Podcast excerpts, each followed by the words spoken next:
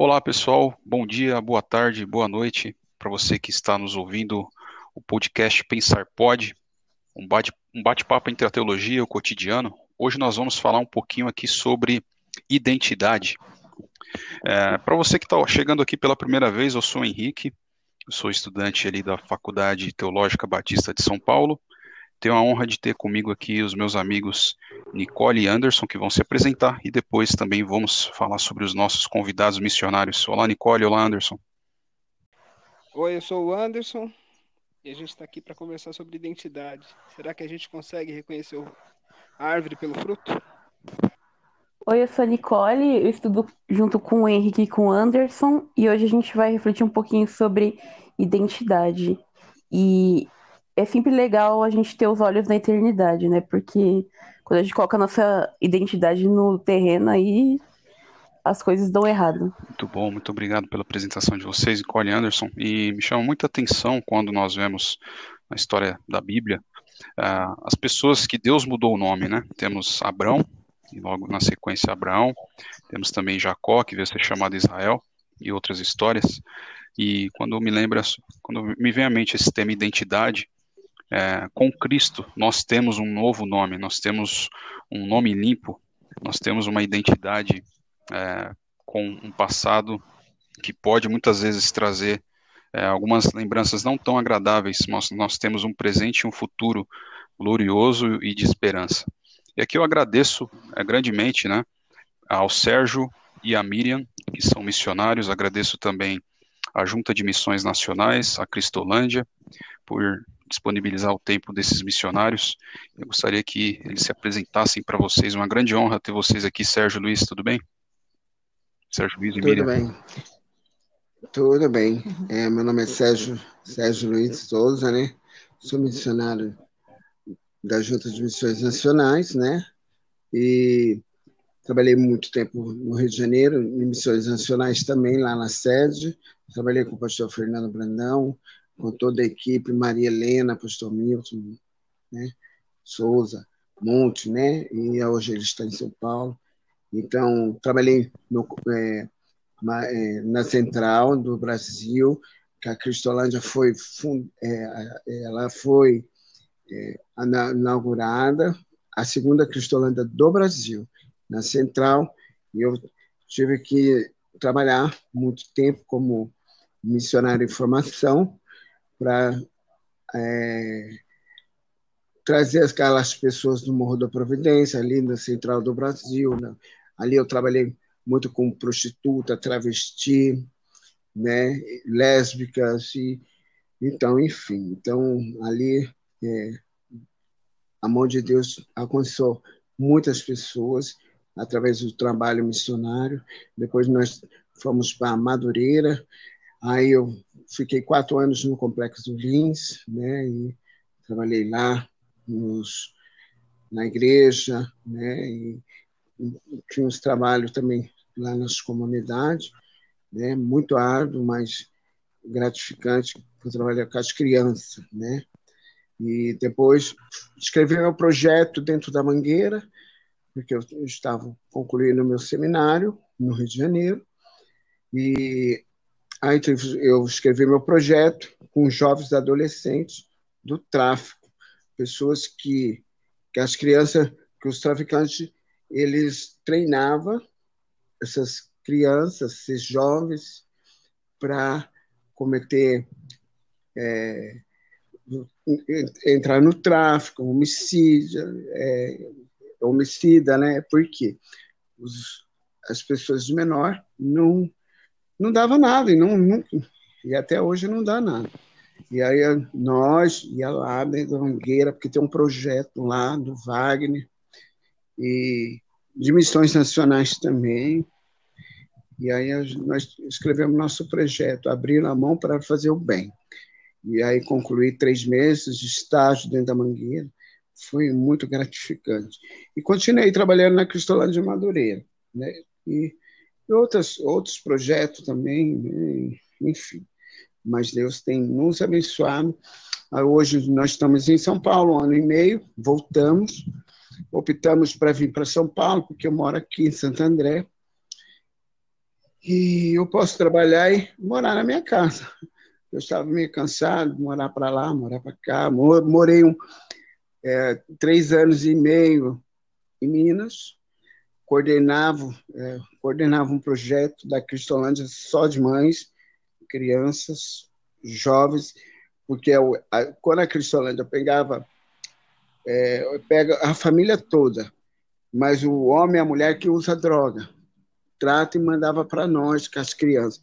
E a gente tinha que se virar né? Então, ajudar. Hoje eu tenho acompanhado famílias que hoje está bem, graças a Deus, mora aqui perto. E essa semana eu tive, eles vêm em casa, as crianças, então eles estão caminhando. Escutaram a palavra de Deus, saíram das drogas, têm sua própria empresa, né? E, então a gente, e a gente continua ajudando eles de uma forma ou de outra mas, é, é, mas a gente construiu uma amizade, um carinho, porque a, gente cuidamos não só do pai e da mãe, mas cuidamos das crianças também. Hoje tem um menino que é formado em fotografia, né? Ele viaja para a Europa, trabalha na Europa, de uma, de uma multinacional, que é que ele entrou, estudou e hoje ajuda os pais, a mãe e o pai saído da das drogas da Cracolândia de Guarulhos, né? Então é gratificante que quando a gente eu fui fazer um trabalho de evangelização, eu vi ela com a menina fumando um crack e e a menina assim naquelas condições, Vitória, hoje vê a Vitória estudando, os filhos formados. Então, foi uma benção na vida deles, o Lucas, né? E hoje Tá aí, ó. Montaram uma empresa, graças a Deus. É o trabalho, né, que a gente tem realizado e também tem realizado uns trabalhos no Rio de Janeiro que eu fiz, né, como sexual. Então, é gratificante. Muito bom, Sérgio. Olá, eu sou eu sou a Miriam, né? Sou casada com o Sérgio, né? E sou missionária da Junta de Missões também e estou trabalhando na Cristolândia junto com o Sérgio, né, dando atendimento ali ao pessoal que está em condição de rua, né? E é uma pescaria, né? A gente vai, cuida deles, ajuda eles e conversa com eles, é, convida eles para eles saírem daquela situação, né? E estamos lá. Agora essa semana a gente está o, o estado fechou, né? Mas amanhã já vai abrir novamente, né? E a gente vai estar tá lá novamente, né? Ajudando essas pessoas, mostrando, né? O amor de Cristo a eles, mostrando que há uma nova vida, que há uma nova chance para eles saírem da rua, né? E a gente tem estado ali é, cumprindo né, o, o, chamado que o Senhor Jesus nos tem dado, né? Que Jesus nos chamou para trabalhar ali com o pessoal de rua e a gente está cumprindo, né? É isso aí. Muito obrigado, Miriam. Muito obrigado, Sérgio. É uma honra ter é, vocês aqui conosco. E eu gostaria de refletir também aqui com nossos amigos sobre algumas questões. Né? Existem várias identidades para um cristão? Essa é uma primeira pergunta. É, aqui nós estamos pensando na perspectiva da transformação do indivíduo a partir do momento em que se aceitou a, a, ao Cristo, né, ao, ao, Salvador, e nessa mudança de, de, natureza, onde uma nova criatura surge a partir é, do encontro com Deus, a partir dessa, dessa mudança. Mas, é, na, na, visão, na visão de vocês, existem várias identidades para um cristão? Uma identidade, na minha opinião, na minha opinião, a identidade que que a gente recebe de Cristo é que antes, né, a gente vivia no mundo, a gente estava enganado, né? Não, não tinha força para sair da, daquela situação, vivia uma, uma vida imposta, né, pelo regime do mundo, pela é, pela do, pelo domínio, né, seguindo o caminho é, ao contrário da palavra do Senhor, né? E achava que não tinha mais jeito. Mas quando a gente é, tem um encontro com o Senhor Jesus, que Jesus nos liberta, nós vivemos assim é, uma nova vida, né? Uma nova vida, é uma vida de paz, de alegria, né? E não há mais aquela aquele controle, né? Aquele controle do mundo na nossa vida. A gente recebe um, um, uma direção de Deus que é um caminho de paz, né? Um caminho que a gente trilha, é um caminho que por mais que a gente tenha lutas, né, exterior, mas interiormente a gente tem paz. A gente tem paz em Cristo, a gente tem alegria. Né? Por mais que a gente esteja vivendo num mundo turbulento, é, com muita dificuldade, mas dentro da gente há uma paz, né? Há uma, sabe, uma certeza, uma certeza de que o Senhor Jesus é com a gente e com certeza a gente tem uma nova identidade, uma nova uma nova vida, né? Eu penso assim, não sei. Me corrija se eu estiver errada. Perfeito, ótimo posicionamento, Miriam. Muito bom. Vocês aí, eu queria ver também. Penso o Sérgio, a Nicole, o Anderson. Identidade, eu, eu, eu creio que a gente já nasce com a identidade. Aí a gente desvia pelo caminho do mal, né?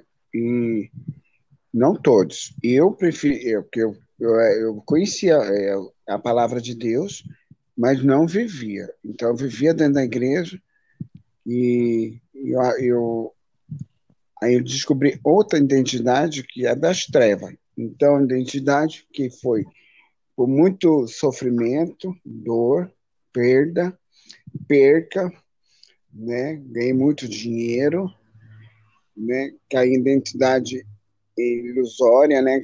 que eu vivia no gizo, e aí eu achava que era feliz, mas não era feliz. Quando eu me voltei pela a identidade normal, que Jesus transformou a minha vida, mudou, aí eu comecei a cair em si, né? Então, hoje a identidade voltou como quando eu tinha nascido, como Deus, Jesus tinha me dado essa identidade própria, né? E aí voltei através, como eu falo, da oração da minha mãe.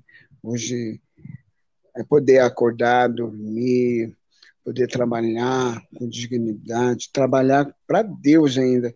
Olha, gratificante, porque é, ele me escolheu, me deu uma missão para trabalhar na Cracolândia, trabalhar nos Morro Carioca, trabalhar em qualquer lugar do, do Brasil ou até do mundo, porque eu vivi no mundo, né?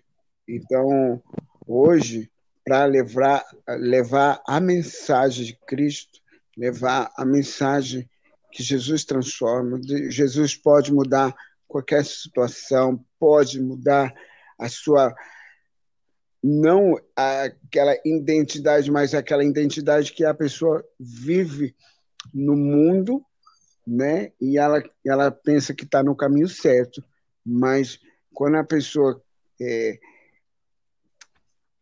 pede socorro para Cristo, pede socorro para Jesus, aí ela muda a história.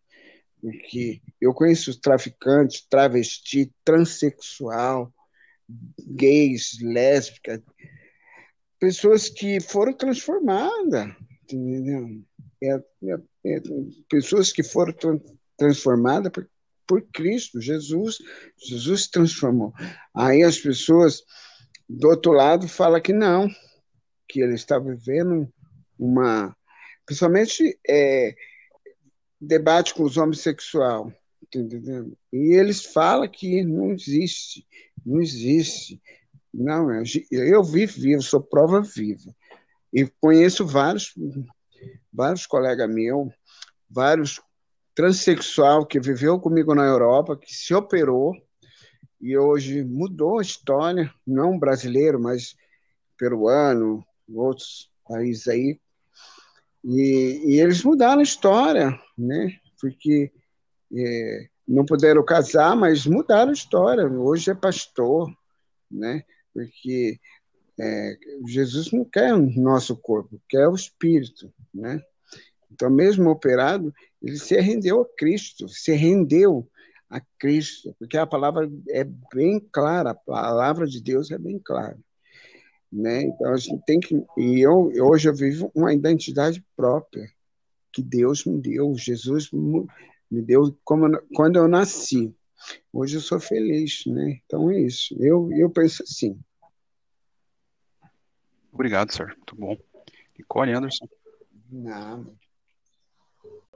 Então, o que eu tenho para falar sobre isso é o seguinte: é, se a gente for pensar até no comecinho de Efésios, Deus tem um plano eterno, né, pra gente, né? Tipo, uma identidade, assim, que é algo que tem a ver com ser adotado por Deus, sabe? Como filhos, né?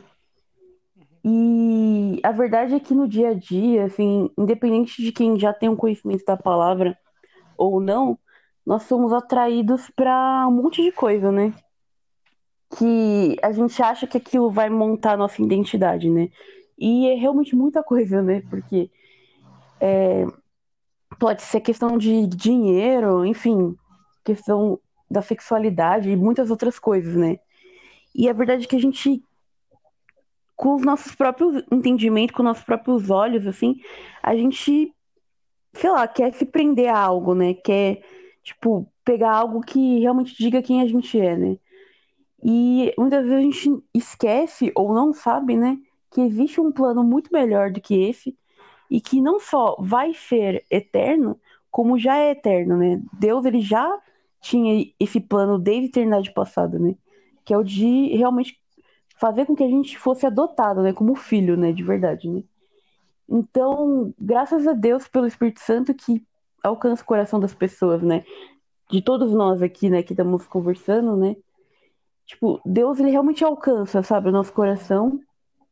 É, realmente alcançou, né, o nosso coração. E colocou uma identidade de verdade, né? Não uma identidade passageira, né? Mas uma identidade eterna, que é de filhos, né?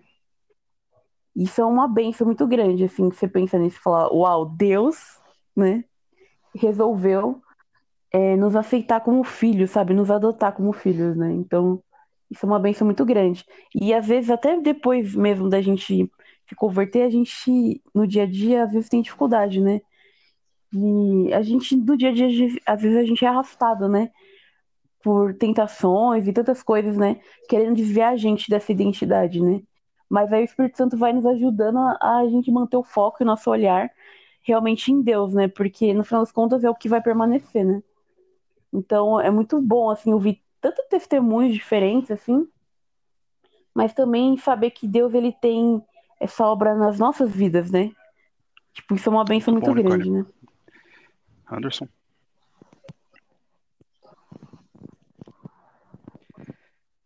Identidade, né? Se existem várias identidades para um cristão, eu acho que não. Não existem várias identidades para um cristão. Né? o cristão ele tem uma identidade em Cristo. Uma vez que ele encontrou com Cristo, ele é nova criatura, né? Há uma transformação do entendimento dele a partir desse entendimento. Entendi que encontrei o meu Senhor e Salvador e por isso sigo o caminho que é o próprio mestre. Né? E como é que eu como é que como é que eu penso isso? Eu penso isso bem próximo do que a Nicole falou. É, isso não é um, um, um tempo do agora, é um tempo do eterno. É um tempo que, se a gente for pegar a Bíblia toda, aponta para esse caminho, né? Aponta por uma identidade no, em Deus e em Avé, né? No, no, no Antigo Testamento e para nós, né? Em Cristo, no, nessa nova aliança. Se a gente pensar em Adão e Eva, eles tinham uma identidade em, em, em Deus, eles eram soprados pelo próprio Espírito de Deus, eles eram inflados. O que eles tinham dentro dele era a essência de vida soprada pelo próprio Deus, mas foram enganados. E caíram imaginando que se comessem daquela fruta se encheriam de algo diferente e se tornariam o próprio Deus. Então, é, é, nessa ansiedade que eu acho que a gente coloca máscaras de outras coisas e tenta se encher com outras coisas e aí a nossa identidade se confunde com o que a gente se alimenta, com o que a gente busca, né? Foi um pouco do que a Nicole falou. A gente tem buscado outras coisas, e isso nos desvia do caminho e nos desvia da nossa identidade, né? E, e, e o caminho é o caminho, mas é, é, o caminho que, que nos leva até encontrar o verdadeiro caminho, acho que faz parte da caminhada, né? José disse que todo o mal que os irmãos dele mandaram contra ele, Deus transformou em bem. Então, é, se existem várias identidades para um cristão, eu acho que não. Só existe uma, né? Hoje estamos enxertados numa árvore e fazemos parte dela. Nos alimentamos do que aquela raiz se alimenta e damos o fruto pelo galho através do tronco que Muito é. bom, assim, todas essas respostas que vocês deram, né? Todas essas reflexões, destacando algumas coisas que vocês disseram, né? O que a Miriam falou também, e fora dessa identidade que tínhamos antes de, de, ser cristãos, nós vivíamos enganados né, pelo regime do, do próprio mundo, caminhos contrários, é, sem perspectivas. E para o cristão, concordo, realmente só há uma identidade, só há um alvo, porque ainda que exteriormente tenhamos ainda adversidades, tenhamos problemas, é, desafios, interiormente nós temos paz, né? interiormente nós temos um ser que vive em nós, que é o Espírito Santo, conforme, conforme foi falado, que ele é que age em nós e através de nós, né? Então, conforme vocês também disseram em, em Gênesis, né? É, eu creio sim que esse é o alvo, deve ser o alvo da, da, da única identidade para o cristão, que Deus lhe criou o ser humano com o propósito de ser imagem e semelhança dele. Então, a partir do momento que nós nos desviamos, é, toda a raça humana se desvia desse propósito, é, seja por não conhecer a palavra de Deus, seja por própria é, rebeldia ou desconhecimento ou erro, nunca se vai encontrar, encontrar a verdadeira identidade. Né? Não vai estar em coisas, não vai estar em acessórios, aparatos ou modas. Isso não vai definir a identidade. Pelo contrário, só vai alongar ainda mais o caminho né? para que se conheça, para que se viva essa verdadeira identidade. E até tomando como nota aqui Jó capítulo 42, 2 que diz: Bem sei eu que tudo podes e que nenhum dos teus propósitos pode ser impedido. É muito interessante isso, né? porque o, aqui é Jó falando para Deus, realmente, o propósito de Deus é que todos sejamos imagem e semelhança dele. Quando não estamos dentro desse propósito, não temos identidade. E aí, partindo já para a segunda, segunda questão, ouvindo o Sérgio e a Miriam também, obter essa identidade é algo gradativo com o tempo ou é algo radical? Ou cada um tem um tempo para essa mudança? O que vocês podem contribuir para isso, Sérgio e Miriam? Então, eu acredito que vai muito de cada pessoa, né? Há pessoas que há uma transformação é, rápida, no caso do Sérgio, né? Que ele Deus abriu o entendimento dele, né? E ele aceitou e se jogou, né? No, que ele compreendeu, que Deus mudou a vida dele e trabalhou e foi igual ele falou que foi muito rápido. Na minha vida já foi assim mais lento, né? Porque eu, eu não cheguei a ir para o mundo, não cheguei é, e para o mundo que eu digo assim é, é usar droga, é, passar noitadas na prostituição, é, nessas coisas assim. Eu não cheguei a fazer, não cheguei a essa profundidade, né?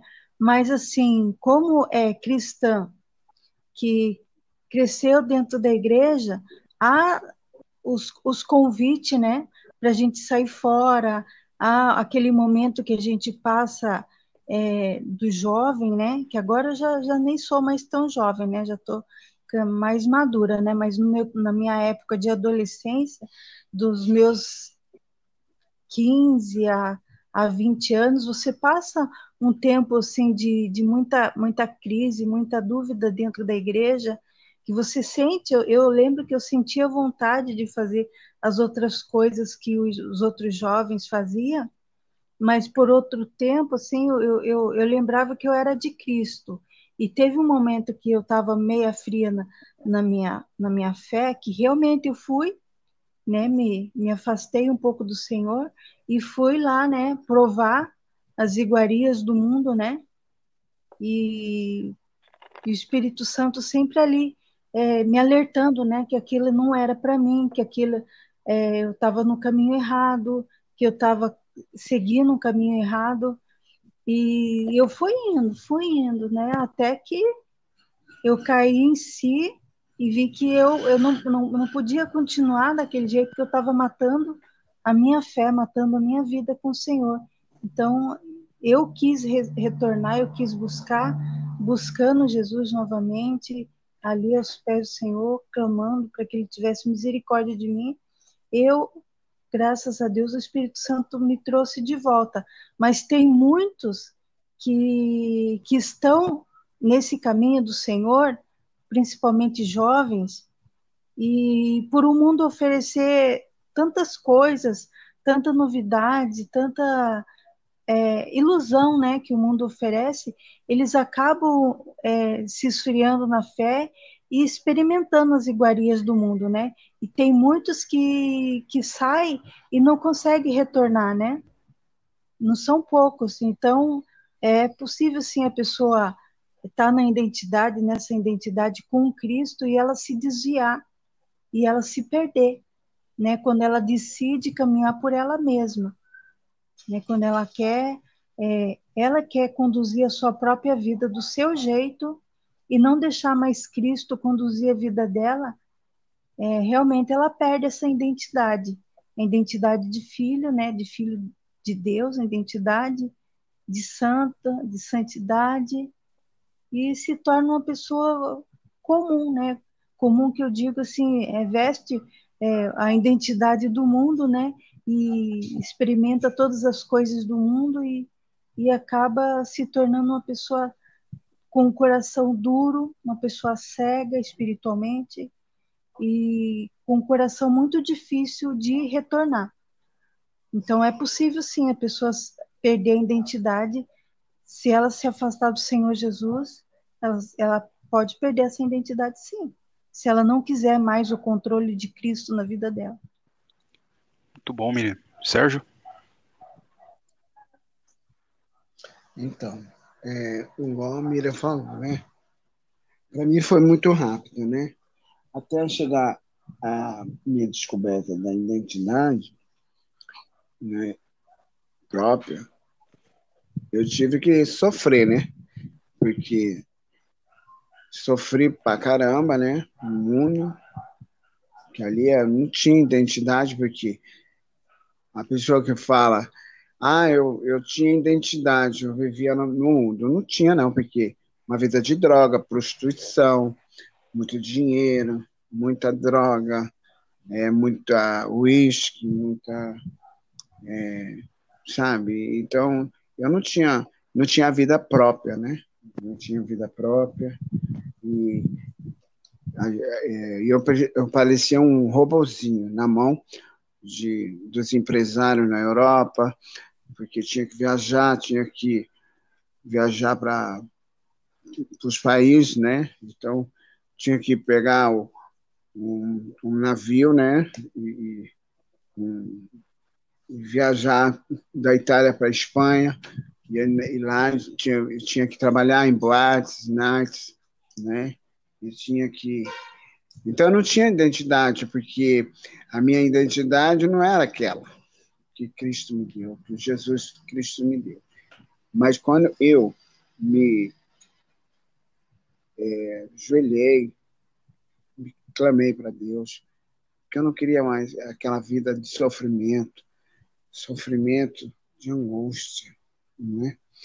E então ali foi uma libertação instantânea, né? Mas eu precisei de reconhecer, né?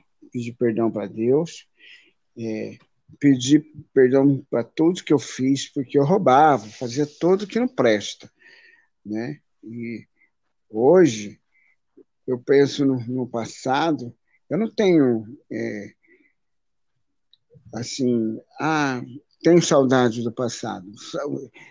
Foi um, uma saudade que para mim não, não existia, porque de sofrimento, só angústia, sofrimento, cadeia, massacre do Carandiru, que eu estava no pavilhão 8. Então, é, é tipo é um sofrimento, é uma perca que eu perdi muito meus amigos, perdi não, é, pessoas normal que, que eu, eu fiz amizade e tal, né? Então, hoje eu tenho paz no coração, descobri minha nova identidade, porque eu já tinha, mas eu deixei me perder pelo mundo, né? Ilusão de dinheiro, cobiça, tudo isso entrou na minha vida. Mas hoje uma nova descoberta com Cristo Jesus, né? A minha identidade retornou, porque desde o início, né? Como a, a, foi a Nicole que falou sobre o Gênesis, né? Isso. E ali, então, ali traz para mim, ou Anderson que falou, não sei. Então, para mim traz um, assim, que a gente, ela tem um propósito de Deus, né? Deus ofereceu para, mas eles eles desviaram do caminho, né? É a mesma coisa da minha história. Fui criada na igreja, conheci a palavra, conheci porque, mas não, distanciando de Deus, distanciando da igreja, que a igreja é porque, ah, eu não quero coisa chata, eu prefiro o mundo, eu prefiro balada, eu prefiro isso, eu prefiro dinheiro. E ali as consequências foi dolorosas. Então, hoje eu tenho uma nova identidade, que é com Cristo Jesus, levando a palavra, ajudando outras pessoas, e eu me sinto bem fazendo isso. Muito bom, Sérgio. Cole Anderson. A pergunta é se obter essa identidade é, é, é gradativo, né, devagarzinho, ou se é de maneira radical. Eu acho que eu tô. Eu acho que é, é vai de cada um. É verdade. Né? Vai de cada um. Vai. Tem, tem muita gente que, que, que muda, às vezes, é um primeiro encontro e ali a gente já. A gente enxerga, vê o que é verdade, cai de joelho, se arrepende e nunca mais volta. Mas eu acho também que tem pessoas que vão lá, encontram, olham, caem de joelhos mas depois é, se perdem também, né? Mesmo encontrando essa verdade, né?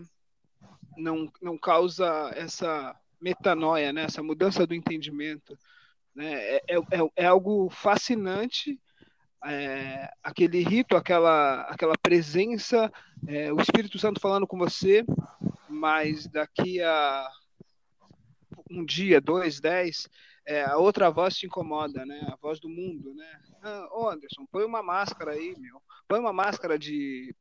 Põe uma máscara de travesti e vai pra rua, cara. Você vai conseguir grana.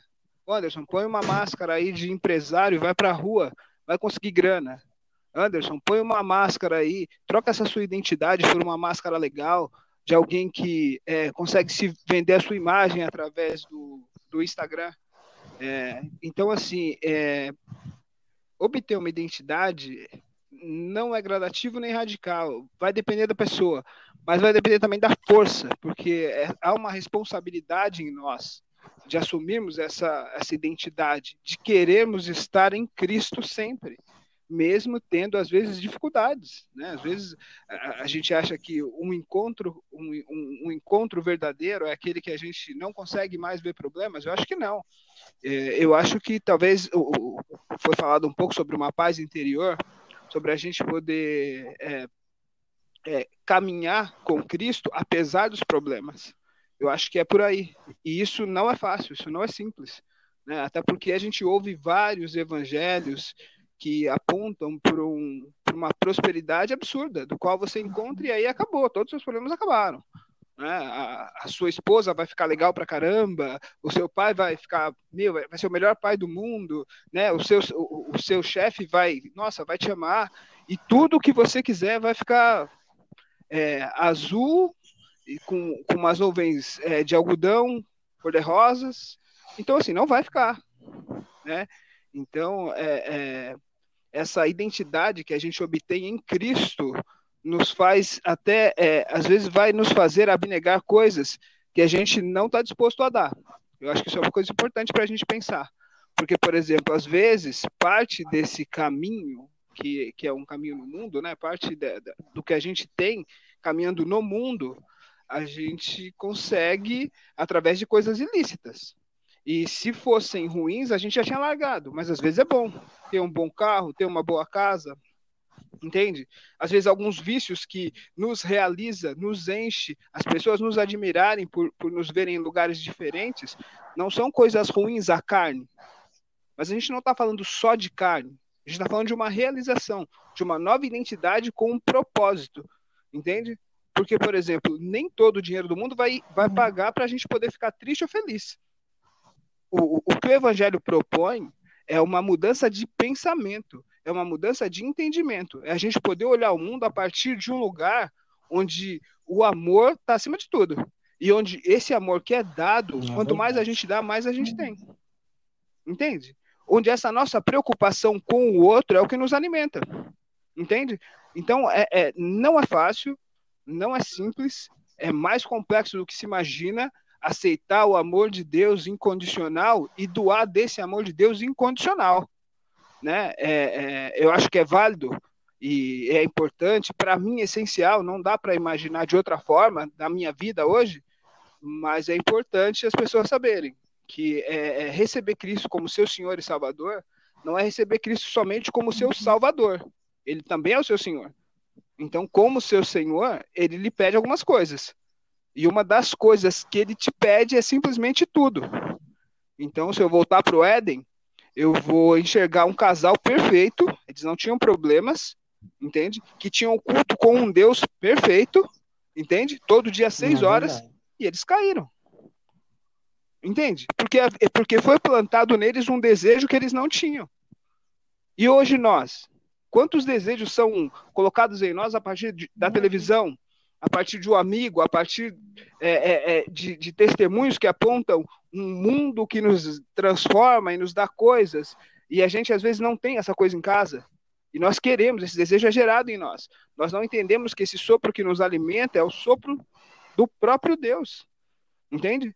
E nós nos alimentamos como a samaritana se alimenta. Entende? Como uma água que enquanto ela tinha sede, quando ela prova daquela água, ela vira a própria água. Entende? A água brota de dentro dela e ela jamais terá sede novamente. Então, é, mas isso não é simples, isso não é fácil.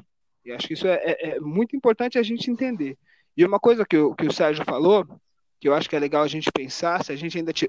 Eu, eu pensando no Gênesis, ele falou, eu pensando no Gênesis, como é que, mesmo estando errado, Deus nos procura incessantemente. Quando eu pego Caim e Abel, eu vejo Abel abandonado e Caim sendo procurado por Deus. Entende? Abel, é, Deus se alegra, né, com o que Abel trouxe, então fala: esse aqui, esse é meu filho, ó, esse é meu filho amado, esse aqui, meu, não precisa mudar nada, cara, ele tá perfeito, é assim que eu quero, né? E aí Caim não, mas Deus vai atrás de Caim. Então, é, é, o joelho no chão faz com que a gente ouça aquela voz que vem nos caçando há muito tempo, independente de quem nós somos, independente do que a gente fez, independente da máscara da vez que a gente tiver, entende? Traficante, matador, é, pedófilo, enfim, joelho no chão, arrependimento, pagar pelos seus pecados e entender que Deus vem batendo na sua porta há muito tempo, entende? Agora, ele te pede uma mudança. Essa é a questão.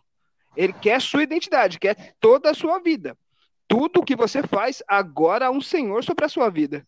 Entende? Então essa identidade, ela pode assim que você ajoelhar e você se prostrar e deixar esse espírito invadir a sua vida, é, é, pode ser radical. E a partir dali você seja outra criatura.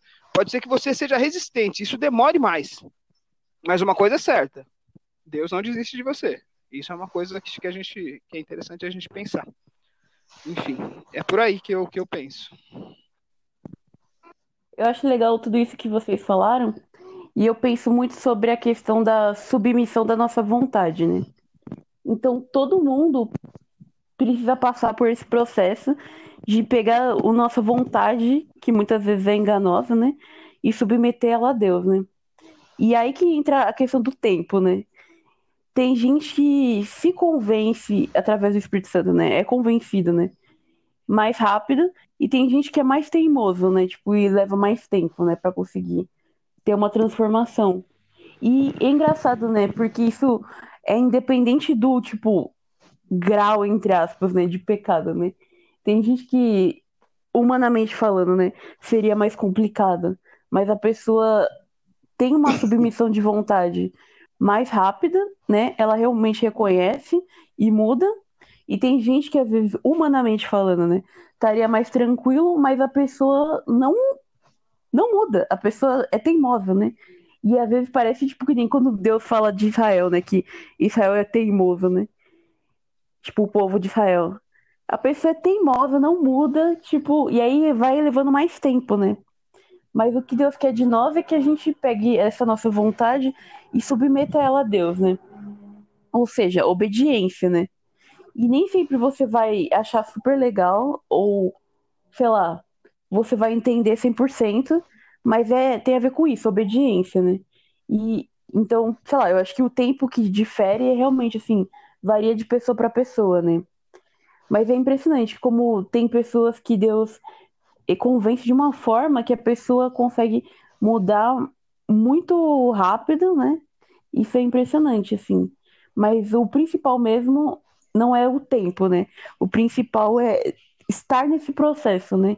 De transformação, né? De você realmente, aos, mesmo que seja aos pouquinhos, né? Você submeter essa vontade a Deus, né? É que tem uma frase do Martin Luther King, que eu não vou lembrar exatamente, mas que é mais ou menos assim: se você não puder andar, tipo, se arrasta, entendeu? Mas continua, né? Então é mais ou menos assim. Então, independente do tempo, assim, que tem essa diferença, assim, entre as pessoas, que a gente não, não desista, né? Que a gente continue né, em direção a Deus. Bola, uh, todo dia, assim, submetendo a nossa vontade. E ainda né? refletindo nessa questão, eu vejo que, sim, a minha opinião também depende muito de, de cada pessoa, Depende muito do tempo que cada um está vivendo. Concordo também que vai da questão dos esforços, da sede, das necessidades e também da, da responsabilidade. E, e, hoje também a gente pode pegar no sentido de se questionar uh, se realmente né, estão ocorrendo essas mudanças. Ainda há essa sensibilidade né, no, meio, no meio cristão, porque essa identidade ela não é apenas um estilo de vida, não é apenas eu estar participando de programações, não é apenas eu estar vestindo a camisa X ou Y ou terno X ou Y, ela vai muito mais além daquilo que é visível. E quando a gente pensa nesse quesito de sensibilidade, é, é preciso se questionar hoje se ainda há essas mudanças, porque a partir do momento que eu tenho encontro com um filho de Deus, tem que ter mudança, né? Não dá para é, está em um lugar com uma máscara, como o Anderson disse, e está na casa do Senhor com outra máscara, mas a minha vida, o meu coração, a minha essência continua a mesma. Então eu creio que o processo ele vai ser menos doloroso, né, dessa mudança. Ele pode levar menos tempo, onde o orgulho ele é quebrado, é, onde na verdade as pessoas elas reconhecem ao reconhecimento, ao arrependimento, de que é necessário ter uma mudança, ao, ao reconhecimento de que ela é pó, de que ela é cinza, de que ela é pecadora, de que ela está errada. Quando há esse reconhecimento, fica muito mais fácil o processo. E nós não somos robôs também, né? não tem um padrão, não tem ali um, um manual, não tem o passo a passo de como vai ser isso mas certamente se, se há o arrependimento, há a transformação verdadeira, mas é, muito interessante ouvir também o Sérgio, né? muitas vezes é, é, é preciso sentir o, desgo, o desgosto, né, a decepção do mundo e dos seus prazeres, daquilo que tem para oferecer, para depois sentir que realmente vai, a, a mudança, a nova identidade vai ser necessário, o único caminho. E muitas pessoas, muitos de nós enfrentam essas lutas para largar vícios, problemas que demandam esse, esse tempo aí para sermos curados. Né? Mas no final, todos nós, todos nós estamos nesse processo. Todos nós estamos nesse processo de restauração, onde o próprio Deus está trabalhando em nós. Né? E a gente vê isso nitidamente na vida dos discípulos, nas, homens que o próprio Jesus escolheu, nos trazem uma grande lição de pescadores a missionários que mudaram o mundo de violentos e precipitados a homens serenos que promoviam a paz, de medrosos, fugitivos e mentirosos a homens ousados que teriam a coragem de morrer por amor ao Evangelho, e assim continua até hoje, né, o tempo e a transformação. E aí, partindo agora para a terceira e última pergunta, que é, acho que é a mais esperada de todas, que a gente vai conhecer o testemunho, né, como que foi esse processo de transformação aí do Sérgio, da Miriam, da Nicole, do Anderson, do Henrique. Queria ouvir como que foi, é, começando pelo Sérgio, esse testemunho pessoal, ah, no sentido de que como foram essas mudanças e quais a história aí bem marcante é, que a gente tem essa honra de ouvir hoje do Sérgio. Tá. Então, é, a minha mudança de vida, tipo assim, é, foi muito sofrimento, né? Muito sofrimento, né? E às vezes eu fico pensando, né? Se eu, assim, a que a gente, é, eu, eu estava completamente cego, né? Eu não queria enxergar a realidade. Você vê que uma coisa foi puxando a outra, né? Porque a minha história, né? Já comecei logo é, aos nove, oito anos, já ter abusos comigo dentro é, da minha família. Já começou os abusos, depois já saí da igreja, já comecei a andar com os gays, né? E já já comecei a, a mudar meu comportamento, me travestir, me vestir de travesti, né? Colocar roupa, roupa de mulheres com 12 anos. Em 13 anos já comecei já tomar hormônio, colocar silicone com 15. Aí apareceu uma proposta para mim trabalhar na Europa, fui na Europa, fui trabalhar, já ali, já caí, caí na mão dos traficantes, já tive que me prostituir, que ali na época não era muito divulgado como tráfico humano. Né? Então, é, então foi muito doloroso, porque eu não, não consegui enxergar a realidade. Ali na Espanha, em Madrid, né? Então, foi muito doloroso para mim. Depois, é, outra passagem que eu, que eu conheci outro travesti do Rio de Janeiro, me chamou para fugir. Eu tinha que, 18 anos, 17 para 18 anos, para fugir e tal. Então a gente fugimos assim, com a cara a coragem, né? E, e esse travesti do Rio de Janeiro tinha como a gente passar as fronteiras sem passaporte. Então, é, e a gente tinha dinheiro, então a gente pagava propina para a Polícia Federal, né? Da França, né? Que chama da Espanha. A primeira fronteira, a fronteira foi Paris, né? De trem. Aí o, o, o francês viu que a gente, quando ele falava, eu não, eu não, não falava francês, né? E ele e a meu meu colega faz, falava um pouco francês e ele começava a pedir papier, papier, e, e eu não sabia nem o que estava acontecendo. E aí ele, meu colega falou, está pedindo passaporte, mas vamos tirar grana da bota, que a gente estava na época da peseta, né, que é um dinheiro espanhol, e a gente estava com lira italiana e dólar. Aí então ele ela deu um dinheiro para ele, trancou a gente tipo um galpão, colocou no trem para prosseguir a viagem. Então, chegando na Alemanha, foi mesmo quase o mesmo procedimento, né? Mas eles tiravam muito marroquino, nigeriano, africano do trem e a gente pensava, ah, a gente vai voltar, né?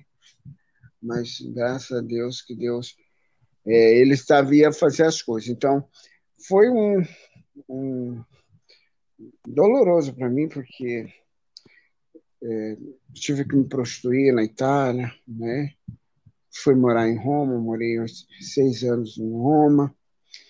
E na época, Roberto Gabriel estava fazendo uma entrevista sobre tráfico de, de garotas, de travesti, e de meninos que, que foram levados para jogar bola, né? teve que se prostituir, meninas que tinham ilusão de ganhar dinheiro.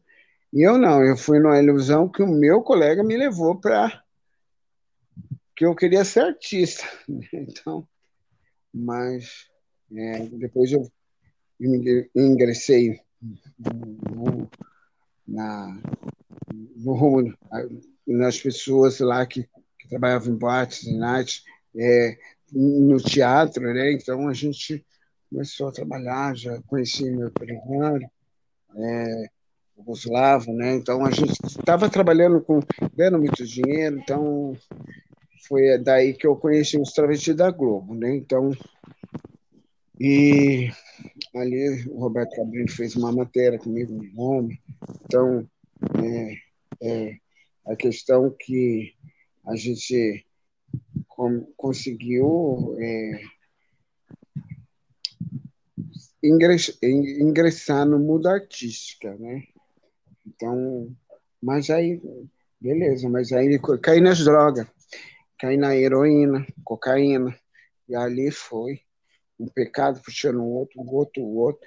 Aí depois morei anos e anos na Europa, só não cheguei a fazer a operação transexual, que eu lembro que eu liguei para minha mãe e falei, mãe, vou fazer a operação e vou mudar tudo a minha identidade, vou mudar é, meu nome, já, já, já casei com, com um italiano aí, e a mãe dele pagou a operação para mim fazer a operação, porque a gente estava vivendo um momento muito crítico, porque os pais deles, os irmãos deles, não sabiam que eu era travesti. Então, é, tipo assim, era, é, era, complicado. E não, não ia aceitar. Então, ela, para fazer o, o filho dela feliz, propôs a pagar a operação. E aí eu fui para Tailândia, fui fazer operação e tal, e um travesti morreu, tal, enfim, não quis fazer a operação. Mas eu isso é que minha mãe estava orando, minha mãe estava sempre orando pela minha vida e ela falou que eu não ia fazer. Então, esse, esse, essas palavras dela marcou muito na, na minha mente. Né? Eu falei, meu Deus. Aí, então, aí depois vim para o Brasil, caí nas drogas de novo, e várias tentativas, melhora, não, caía de novo. E eu falei, o que eu vou fazer? Aí, para mim, não tinha mais solução. Era um caminho sem volta. Comecei a roubar, roubar, assaltar, em Santo André, me prostituía na industrial, em Santo André. Então, é, é muito, foi muito difícil. Pessoas tentaram me matar várias vezes, então, eu sempre tendo o livramento de Deus através das orações da minha mãe. Mas acontece um dia, né? Um dia eu conheci no presídio, uma, no Carandiru, as pessoas falando do amor de Deus. Aí eu falei, que Deus, eu sou filho de crente. Nossa. Aí eu comecei a ver que não tinha nada a ver. Que era filho de crente, que é, minha mãe era, é crente e tal. Então, eu tinha que. Mas eu não queria, é, só momentaneamente. Eu eu aceitava naquele tempo, porque eu passava o risco de se morrer no Carandiru, né? enfim, nas cadeias, nos penitenciários, mas aí voltava. Né? Então, aí, várias tentativas. Um dia eu conheci um pastor que me levou para a Igreja Batista de São Paulo. Então, ali ele, aí eu entrei só para minha conversão foi dentro do buraco, porque eu estava muito drogado, bebendo demais com, com, com os amigos das drogas, né? E duas meninas, né? Então, e a gente estava virado quatro dias, cinco dias sem dormir, sem só usando droga. Eu já tinha tido duas overdoses E eu, assim, se eu vou ter a terceira, eu não vou votar, né? Mas quando você está nas drogas, aí eu comecei, ajoelhei e pedi para Deus, né? Clamei, né? Jesus, filho de Davi, né? Jesus tem misericórdia de mim. O cara morreu na situação, não, né? E aí meus colegas falaram que eu estava tão doido, estava vendo as drogas, estava é, vendo até Jesus, porque eu estava usando muita droga e tal. E aí esse pastor me veio me ajudar, porque era um ex-traficante, ex do PCC, que se converteu a Cristo. Então eu falei, meu, se Deus mudou a história desse cara, tem jeito para mim, sim. Se Jesus transformou a vida dele, a minha vida também pode ser mudada. Mas eu vou recuperar as drogas. Tá bom, pastor? Tá bom. E ali eu entrei na primeira igreja, projeto Cristolândia que estava lá, 2010, 2011, sim, 2010. Iniciando o projeto, que era, o projeto começou de 2009 para 2010, né? e ali eu comecei a eu, eu, eu falei para o pastor, ah, eu não quero, eu não quero mudança, eu quero só tratar as drogas. O pastor falou, não, vamos trabalhar nas drogas com você, mas calma aí que a gente vai ajudar você. E ali não queria cortar cabelo, não queria fazer nada, não, não queria tirar, é, fazer cirurgia e tal. Então, não queria fazer nada, não queria mudança assim do corpo porque para mim eu não tinha mais jeito, não tinha mais retorno. Né? Só queria tra tratar as drogas e viver minha vida. Ali, o ensinamento da palavra, das igrejas batistas, né? Da igreja, né? E eu entendi, né? Então, aí o Espírito Santo começou a trabalhar na minha vida, porque eu permiti também, né? E ali foi muito rápido minha transformação, minha mudança. Aí eu tentei tirar o silicone, porque eu queria muito tirar, né? Queria voltar a ser normal, porque não adianta. Eu falei, cortei o cabelo ainda com seios, silicone, o que, que eu vou fazer? Para é, servir de chacota para os outros, dar, os outros ficar dando risada na minha cara. Né? Então, aí o pastor Fernando mobilizou as igrejas com o meu pastor Paulo, né? então, enfim. E as últimas cirurgias foi em Curitiba, né, com o pastor Pascoal Peradino, que é muito meu amigo. Conheci ele no Congresso do Rio de Janeiro, né, no acampamento, e ele nos, me propôs a me abençoar, me ajudar. Então, e aí ele estava me ajudando. E ali onde eu fui trabalhar na igreja, um, na PIB de Curitiba.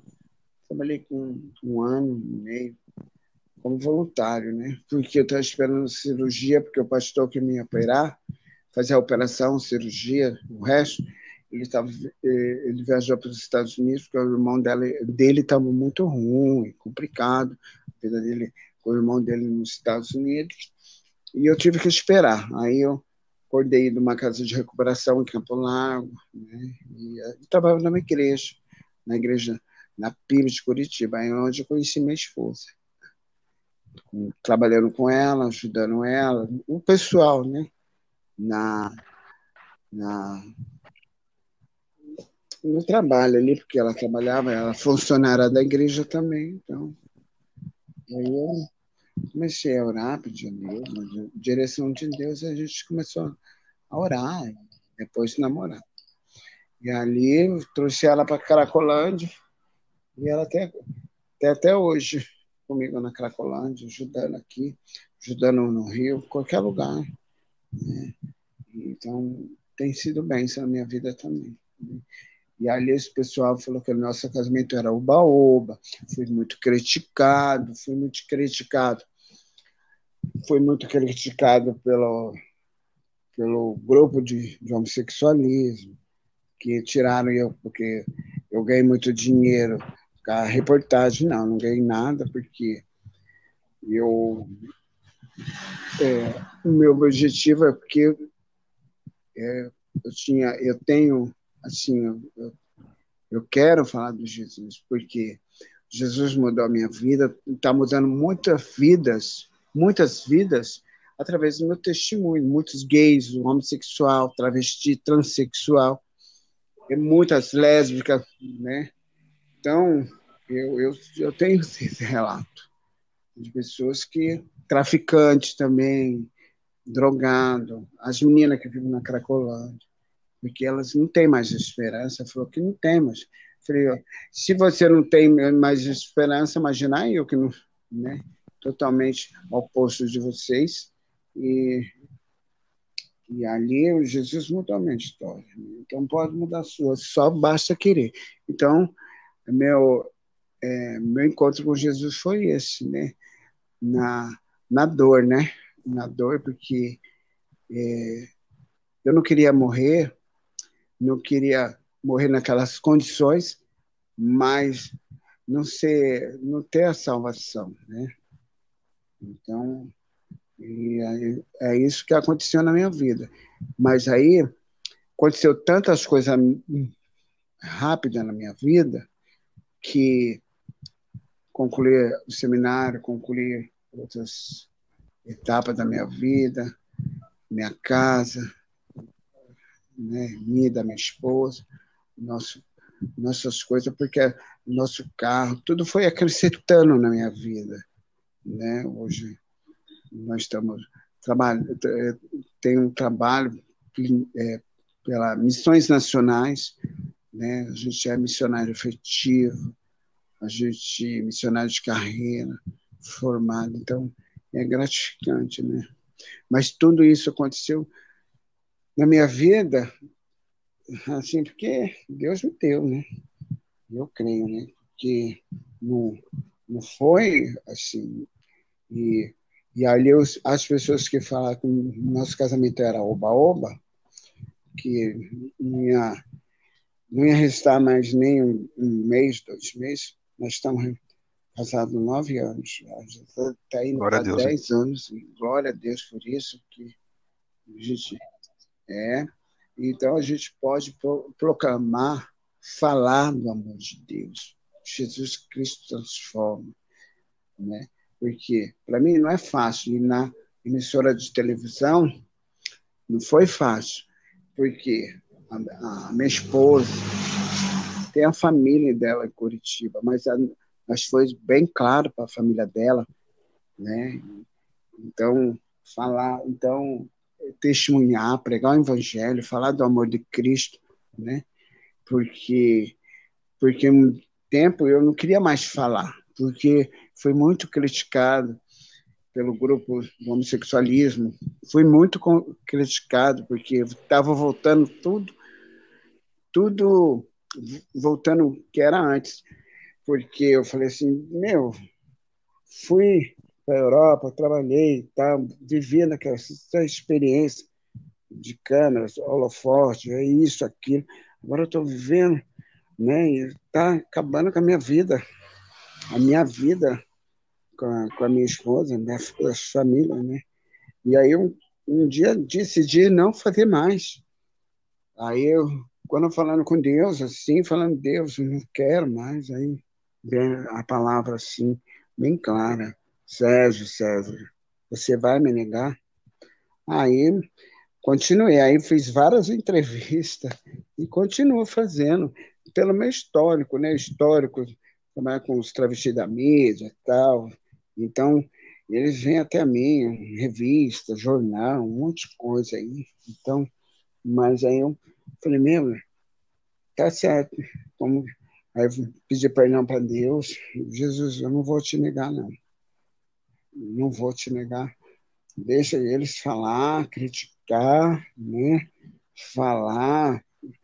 Eu vou mostrar que que Cristo, Jesus mudou minha história e não, não tem que provar para eles que meu casamento vai durar um, três meses, dois meses, um ano. A minha vida vai falar, né? Isso. Essa é a minha vida de transformação que Jesus Amém, fez na minha vida. Cara, sim, fantástico, fantástico mesmo seu testemunho. Queria ouvir um pouquinho também da sua esposa aí, também na sequência a Nicole Anderson. Tá bom.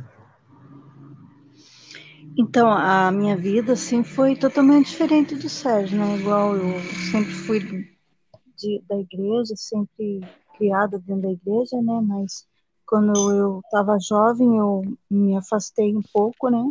Mas logo eu retornei, então não tive, sabe, essa experiência que o Sérgio teve, né?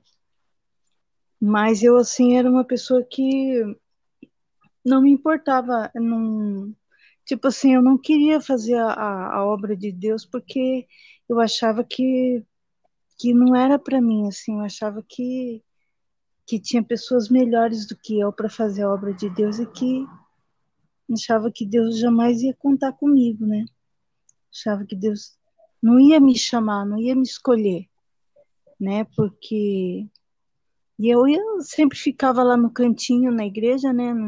Nunca fui assim uma pessoa assim muito expressiva, uma pessoa que chamava atenção, não, sempre tímida, sempre sempre quieta lá no meu canto. Então, nunca fui uma pessoa de me envolver muito assim, de de envolver com, me envolver com os trabalhos da igreja, é, me prontificar, não. Eu sempre não, não, não gostava muito de me envolver, né?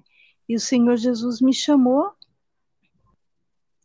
me colocou para trabalhar lá dentro da minha igreja, lá em Curitiba. E, e lá eu conheci o Sérgio. Assim, foi o, o período que eu comecei a trabalhar lá que eu conheci o Sérgio. Aí logo em seguida o Sérgio me convidou para vir conhecer a Cristolândia, né? E eu vim só para conhecer a Cristolândia aqui em São Paulo. Aí chegando aqui assim, eu fui muito impactada com, com aquele povo, com aquelas pessoas, né? Com a igreja da Cristolândia, é, com a situação daquelas pessoas, né? Eu me senti assim na obrigação de, de, de ajudar aquelas pessoas, de, de arregaçar minhas mangas, de também entrar nesse trabalho e dar o meu melhor, né? E eu decidi ficar, decidi voltar lá para Curitiba, para minha cidade, entregar minhas coisas, me despedir da minha família e vim e fiquei como voluntária na Cristolândia, né? E depois de um ano, a gente, eu e o Sérgio, a gente namorava, a gente se casou e a gente foi enviado ali para Minas para trabalhar com as pessoas ali que eram retirados da rua, né?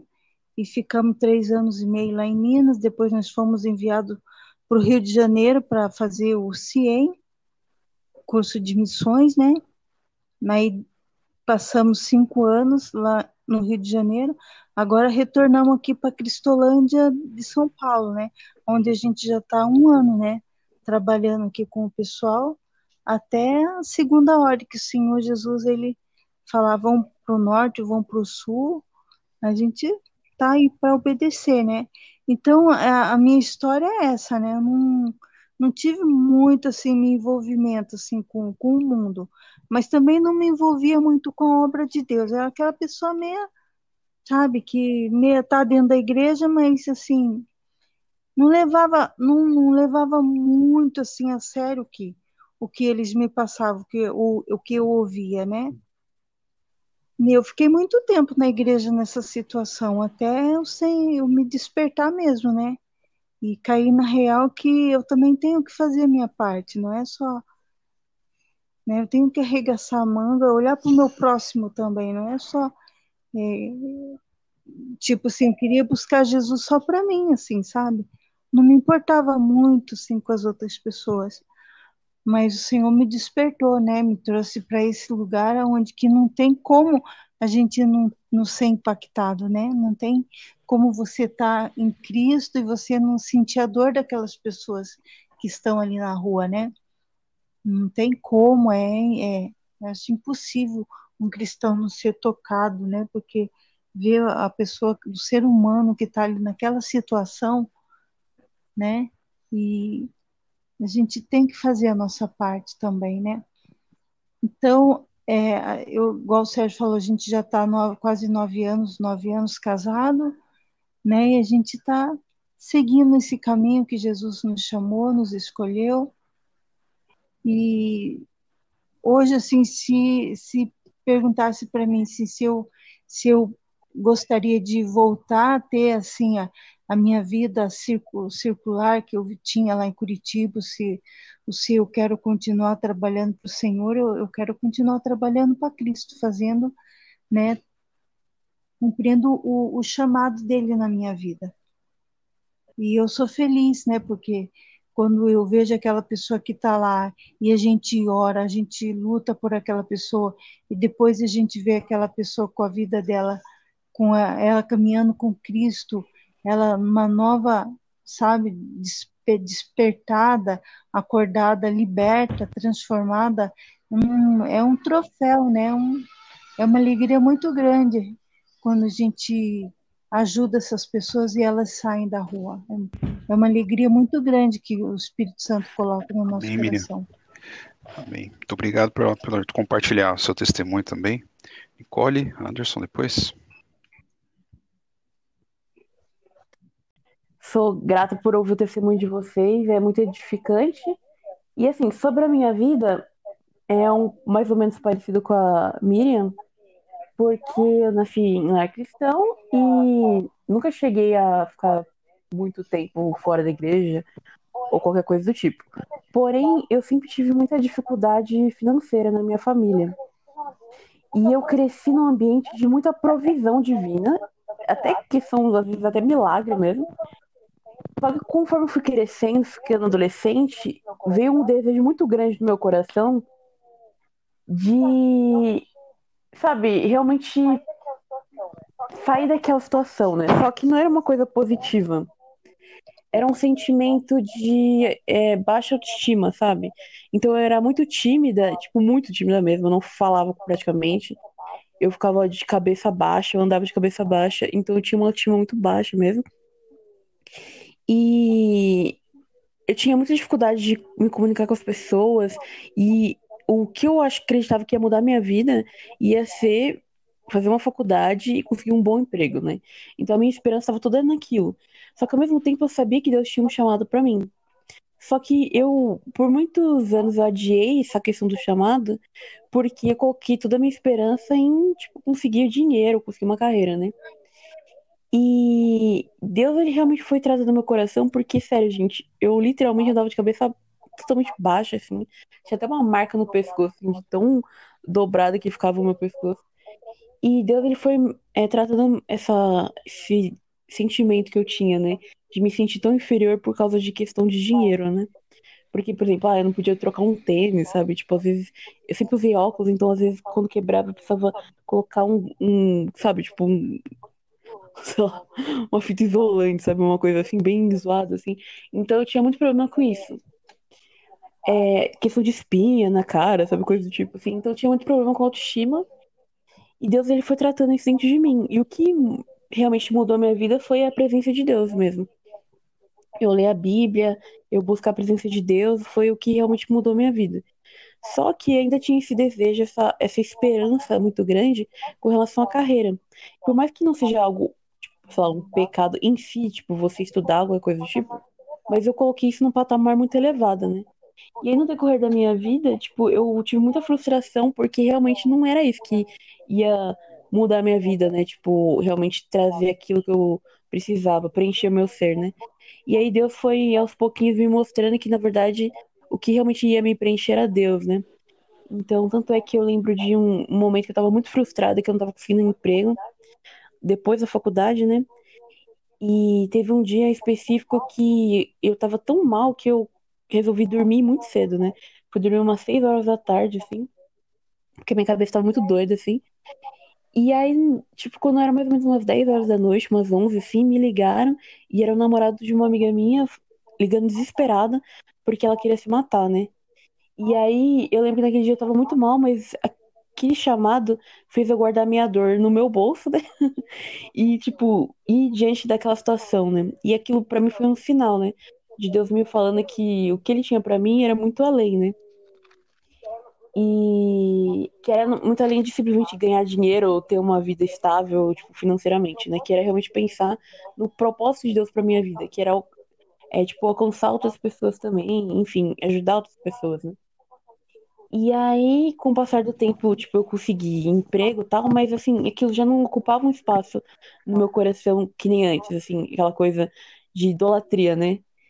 E, enfim, e atualmente, até pelo fato de eu ter começado a estudar teologia e outras coisas, tipo, Deus tem, aos pouquinhos eu tô conseguindo é, me encontrar mais naquilo que Deus tem pra minha vida de verdade, né? Então, apesar de ter nascido num lar cristão, eu tinha muita dificuldade com algumas coisas, como questão da autoestima e, e questão de colocar o dinheiro acima de tudo, assim, tipo. E aí, graças a Deus, né, literalmente graças a Deus, hoje em dia eu consigo ter uma visão mais equilibrada e realmente, sabe, independente do, da questão financeira, assim, colocar o propósito e chamar de Deus acima de tudo, né? Então, assim, eu não sei exatamente o que vai ser da minha vida, né? Mas, assim, eu tenho vontade de, de tipo, trabalhar mais efetivamente na missão. Atualmente participo de uma missão numa comunidade carente, mas assim, eu tenho vontade de, de repente, sem é, trabalhar na missão em tempo integral, não sei ainda. Eu tô no meio do processo ainda nesse sentido. Mas assim, realmente Deus transformou meu coração, assim, que era um coração que tinha, colocou toda a sua identidade em coisas passageiras, né? Tipo dinheiro, coisa do tipo. E, e tinha essa esperança em coisas do mundo, assim, né? E Deus realmente mudou minha vida, assim, meu coração com relação a isso. Então é isso que eu tenho para compartilhar. Excelente, Nicole. Excelente mesmo. Curioso aí, porque é muito testemunho bom, Anderson. Acho que eu não vou falar nada. Valeu, obrigado, agradeço vocês. Porque é verdade, né? Às vezes a gente. É a gente não, não, consegue enxergar o todo, né? Por isso que eu acho que é bem importante a gente partilhar, dividir, né? Nossos testemunhos, nossas visões de mundo, é, como é que o amor de Deus nos toca e a partir disso como é que a gente se move, né? Então, é, é eu queria falar um pouquinho sobre o, o ministério que eu toco, né? É um ministério se chama Conversas que Salvam. A gente começou com eu e mais três amigos uma ideia na cabeça que era jamais deixaremos uma pessoa é, com sem uma resposta, né? Então toda e qualquer resposta teria que ser respondida através dessa conversa, dessa roda de conversa, né? E me lembro muito bem quando a gente começou, eu, o Márcio, o Tiago e o Natan, nós sentávamos no, no fundo da minha livraria e a gente conversava muito e sistematicamente a gente batia na igreja, né? porque a igreja não tinha a mesma visão de mundo que a gente tinha. E a gente falava, poxa, por que, que eles não falam isso? Poxa, por que, que eles por que, que eles escondem isso? E isso crescia nos nossos corações. A gente precisava falar, a gente precisava. Então, a gente caiu fundo nos estudos, a gente lia muito, a gente debatia muito a Bíblia, a gente debatia muito alguns autores, é, cada um trazendo parte das suas ferramentas. É, o, o Tiago ele trazia muito uma visão de mundo é, escatológica a partir de um de um renomado autor, é o René Girardi, e aí ele trazia é, várias visões interessantes e antropológicas. O Márcio, né, ele trazia uma visão um pouco mais é, psicológica, né, ele tinha o Lacan como chave de entendimento, e ele tinha a Santa Ela como chave de entendimento de semiótica. Então era, era uma ideia muito bacana. E eu ficava meio perdido, lógico, não estava entendendo nada, mas eu gostava de debater. Então, é, na verdade, a gente, no meio do caminho, a gente caiu numa idolatria do conhecimento. O conhecimento nos salvaria. Era isso que a gente pensava, na bem da verdade. Isso são, isso tem, não sei exatamente quantos anos, talvez 15 anos, talvez 12 anos talvez oito anos, não sei ao certo, né? Quando é que a gente começa, como é que a gente dá nome nisso? E mas é existia ainda uma vontade em nós. A gente se separou durante um tempo e aí a gente volta, né? A gente passa um ano um longe do outro e a nossa conversa é que nós é, encontramos cada um de nós encontrar uma verdade dentro das igrejas e a gente entende que não seria possível responder as perguntas que a gente sempre teve vontade de responder e muitas que a gente não tinha uma resposta fora da igreja. O corpo de Cristo se encontrava dentro da igreja. Então, é, e a gente entende a igreja, eu entendo isso até hoje, que a igreja também é um lugar de fazer missão. A igreja também é um lugar de discipulado. A igreja é um lugar onde a gente tem que chegar, onde a gente chega normalmente doente. E é a partir de ali, é a partir dali que a gente é curado. É a partir dali que a gente é, é levado a um encontro. Então, no nosso no nosso ministério, assim, a gente toca ele até hoje, né? Infelizmente, por esses tempos doidos, a gente não se encontra mais. Né? A gente se encontra mais virtualmente. Mas é, aquilo para mim fez sentido durante muito, muito, muito, muito, muito tempo, que era a ideia de o conhecimento me levaria à salvação. E eu acho que isso também é parte de uma idolatria. É um pecado que às vezes a gente se perde nele, às vezes a gente não consegue enxergar. A gente acredita que é um bem, né? E a gente caminha. Pensa um pouco em Moisés, quando ele recebe uma missão, ele encara essa missão como a última coisa da vida dele e acaba deixando para trás a família e os filhos, né? Ao ponto do sogro dele levar a família para ele e o filho já circuncidado. Então, é, é, penso um pouco na primeira fala de Josué, né, para Deus. Ele diz: Eu e minha família serviremos ao Senhor. Em contraponto ao mestre dele, que entendeu a missão como salvar o mundo como se ninguém mais pudesse fazer né? Quando Jetro vem, pede também para que ele divida, né, as, as, atividades. Então, eu acredito que quando que quando a quando eu me encontrei, né, quando eu, eu tive essa conversão, essa conversão me, me tirou Jesus do alvo e colocou no alvo, né, o, a sabedoria, o conhecimento. E, e eu penso ainda hoje que o diabo está nos detalhes, né? Então, não adianta eu querer ler a Bíblia para poder entortar o irmão com vários versículos. Não adianta eu querer, de púlpito, achar que a minha fala é mais importante do que aquilo que Deus tem para falar através de mim. Não adianta eu querer dar uma aula boa e achar que a partir da minha aula boa você vai se converter. É, é, tirar o Espírito Santo da jogada e achar que o que eu falo faz mais sentido do que o que eu sinto, ou é, o que eu falo necessariamente não precisa ser dito para mim primeiro. A palavra de Deus não precisa fazer sentido para mim, ela precisa fazer sentido para o outro a partir de mim. Sendo que eu, sem o Espírito, não sou nada.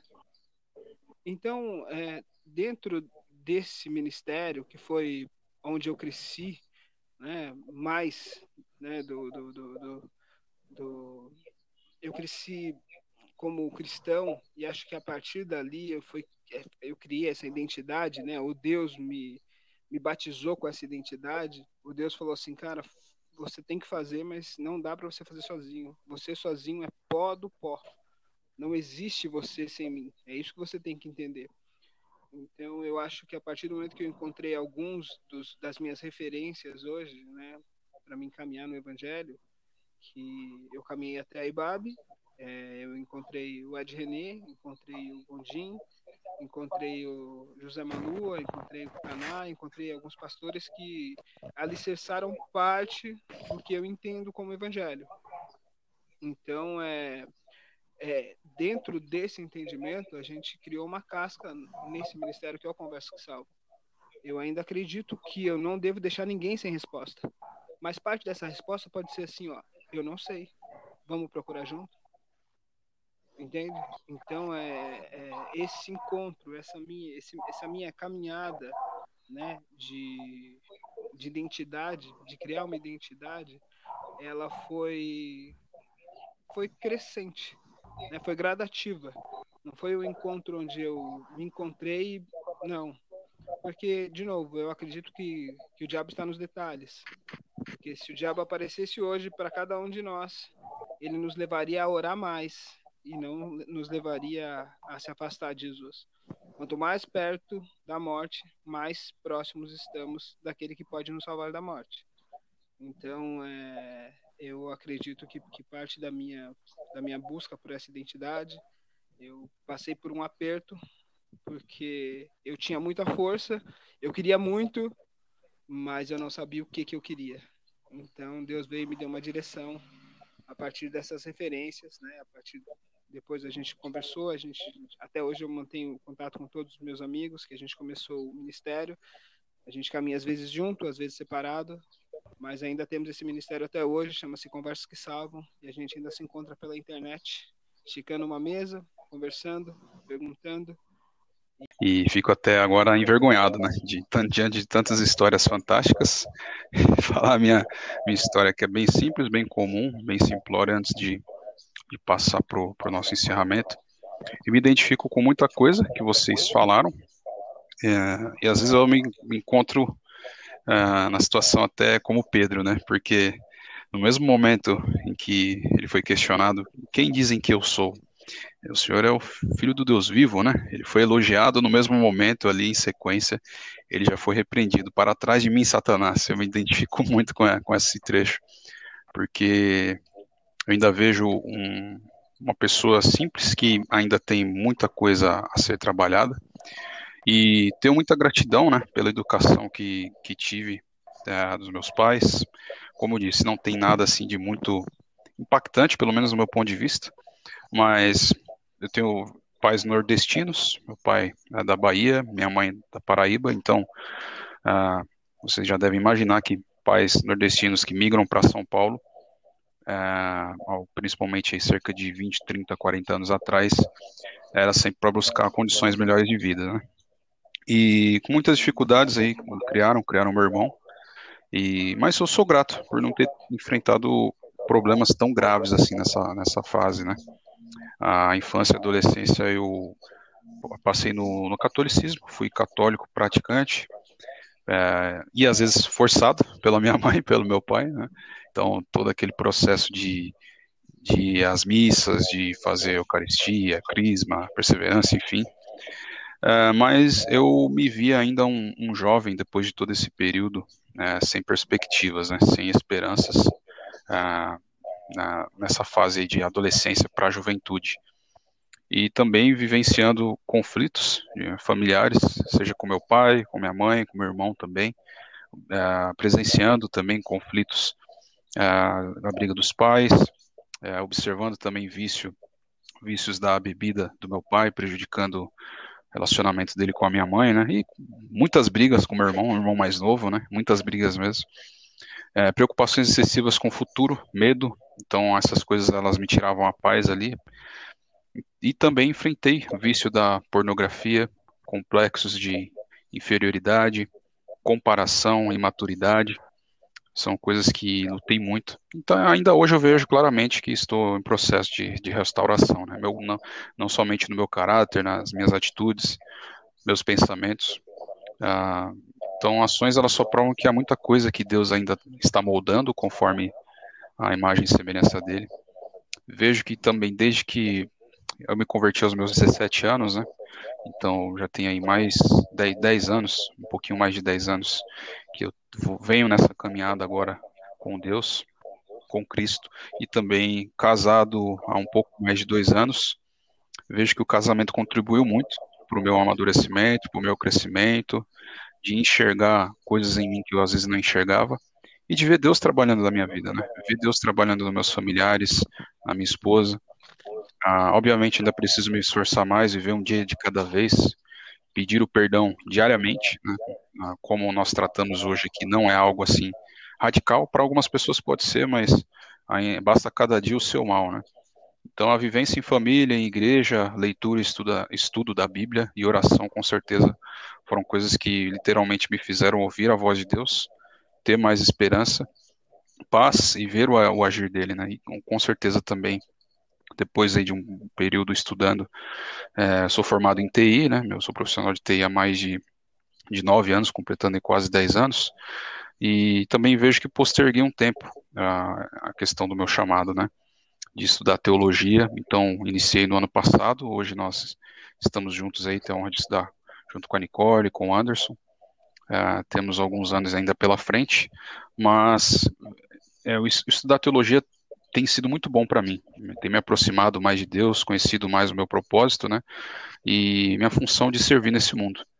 Então acho que é, é mais isso, como eu disse, nada de muito chamativo né, na minha história, assim, cada fase eu vejo uma redescoberta, cada fase eu vejo algo que precisa ser mudado, algo que precisa ser transformado, que eu não sou o herói, que eu não sou o protagonista, mas o protagonista ele deve viver em mim. Então, às vezes, eu posso ter confundido isso em alguns períodos da minha vida e errado, mas eu vejo que uh, uh, esse protagonista Jesus, ele deve viver em mim, nas palavras, nas atitudes, no amor, na obediência, né? E tudo é, continua sendo alvo, esse continua sendo alvo na minha vida e até completar a carreira da fé. Acho que é um pouquinho sobre mim também. Bom, pessoal, agora, se possível, a gente finalizar uma frase de cerca de, de 10, 15 segundos é, sobre hoje, o episódio que foi sobre identidade. Uma frase para a gente encerrar o episódio que foi bem profundo também. Olha, eu acho que uma coisa que a gente pode pensar assim com relação a esse episódio é que fica bem evidente que não existe resposta pronta, né? Cada pessoa é diferente uma da outra e por mais que exista a verdade absoluta do evangelho, é, a forma de você passar isso para a pessoa é diferente, né? A forma das pessoas receberem, né, é uma forma diferente. Então, a gente precisa saber se relacionar com as pessoas com amor, né? Não querer chegar com uma resposta pronta, né? Mas realmente olhar no olho da outra pessoa e, e conhecer outra pessoa para saber o que que ela tá passando, quais são as questões dela, né? Não aquilo que você acha, né, que tá na sua cabeça, alguma coisa do tipo, né? É realmente conhecer aquela pessoa e a partir do que ela realmente é, aí você consegue levar o evangelho, né?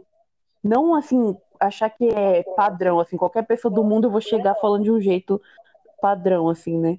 Então eu acho isso bem legal, porque é assim que Deus faz com a gente, né? ele respeita o nosso tempo. Tipo, apesar da gente ser apenas um ser humano, né? Ele respeita o nosso processo e ele realmente tem um amor por nós, né? Então que a gente transmite esse amor para as pessoas também, é né? Lá na Cracolândia, né? A experiência que eu tenho lá, é, eu conheço várias histórias, né? A história de pessoas não estudadas e pessoas com quatro faculdades, três faculdades, médico, advogado, é, doutorado, pessoas que até pastores eu, já conheci dentro da Cracolândia, porque nós resgatamos um pastor. Então, é, para ver o que, que ela está passando aqui, o que, o que para conhecer a, a, pessoa, né? Para aí saber a história daquela pessoa. E, então tem várias histórias, então a gente aí consegue é, escutar, ter amor para aquela pessoa, porque muitas pessoas, 90% que está na Cracolândia, é filhos de crente, conheceu a palavra de Deus, conheceu o Evangelho, pessoas que conhecem Gênesis Apocalipse, prega para você. Mas eu, mas eu tenho que ter amor, tem que ter compaixão e graça para ajudar aquelas pessoas para retornar à casa do Pai. E muitos deles que, que tem faculdade, duas, três faculdades, e, e, com a minha simplicidade, porque é uma nova experiência que eu estou vivendo também, né? E, então, é, ter compaixão e graça para aquelas vidas, né? E entender o que elas estão passando, que para falar que ele está no caminho errado, né? E falar do amor de Cristo, o amor de Jesus para aquelas pessoas. Né?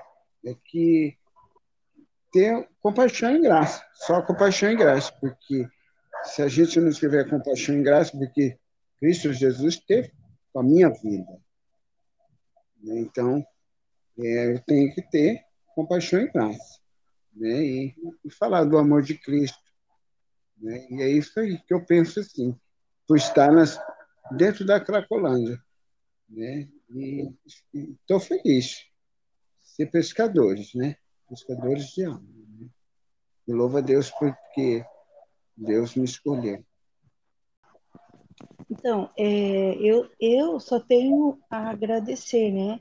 Agradecer a Deus pela oportunidade que, que o Senhor Jesus me deu também, né? Porque mesmo eu estando lá no meu cantinho, lá na, né, no, na minha insignificância, com os meus presos no meu próprio mundinho, né, o Senhor Jesus me despertou, me chamou né, para essa obra que, que é maravilhosa, né, que às vezes eu penso que eu nem sou digna né, de estar nessa obra, de estar fazendo esse, parte desse ministério, né? Mas eu só tenho a agradecer ao Senhor Jesus, só tenho a agradecer a Deus, né?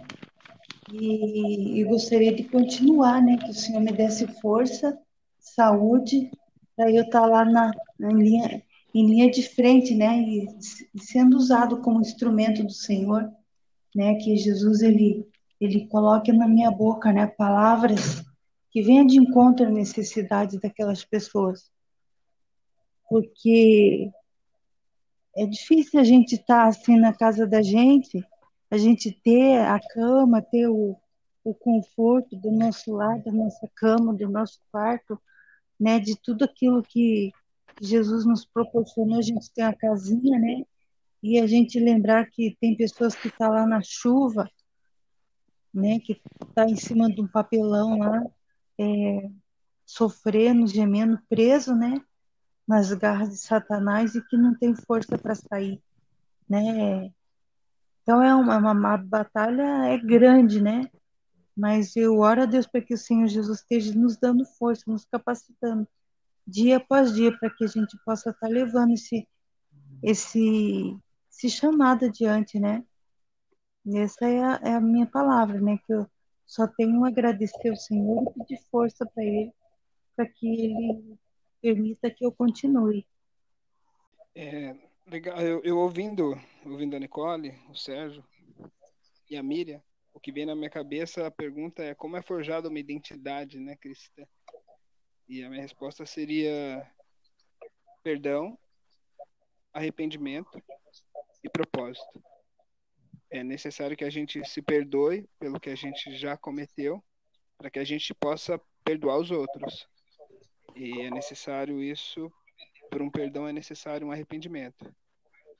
E a partir disso a gente entender o propósito do que Deus tem para nós.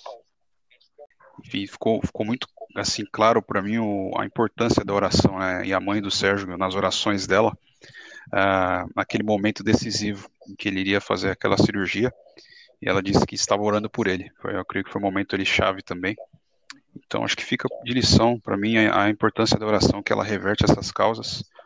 É, e Deus, Ele não desiste das pessoas, e Ele cria em nós também isso. Ele cria em nós esse sentimento de não desistir, de não desistir das pessoas. Afinal, Ele não desistiu da gente. Né? Por isso que a gente está aqui hoje, é, podendo falar. Por isso que a gente está aqui hoje testemunhando desse Deus, dessa mudança verdadeira que Ele ainda faz e está fazendo em nós. Né? E nele não há causa impossível. Ele não rejeita o coração prostrado, ele não rejeita o coração humilhado. Basta clamar com certeza. Uh, não de uma forma mágica, mas ele vem agindo sim. Uh, cada um no seu tempo, cada um com a sua história, no seu contexto. Né? E assim a gente fica muito grato, né? Sérgio, Miriam, Anderson, Nicole, pela participação de cada um de vocês. Uh, não deixem de acompanhar, pessoal, o nosso podcast Pensar Pode. Siga-nos também no Instagram, arroba Pensar Pode, e acompanhe-nos nos próximos episódios. Valeu, pessoal. Grande abraço. Valeu. Eu que agradeço.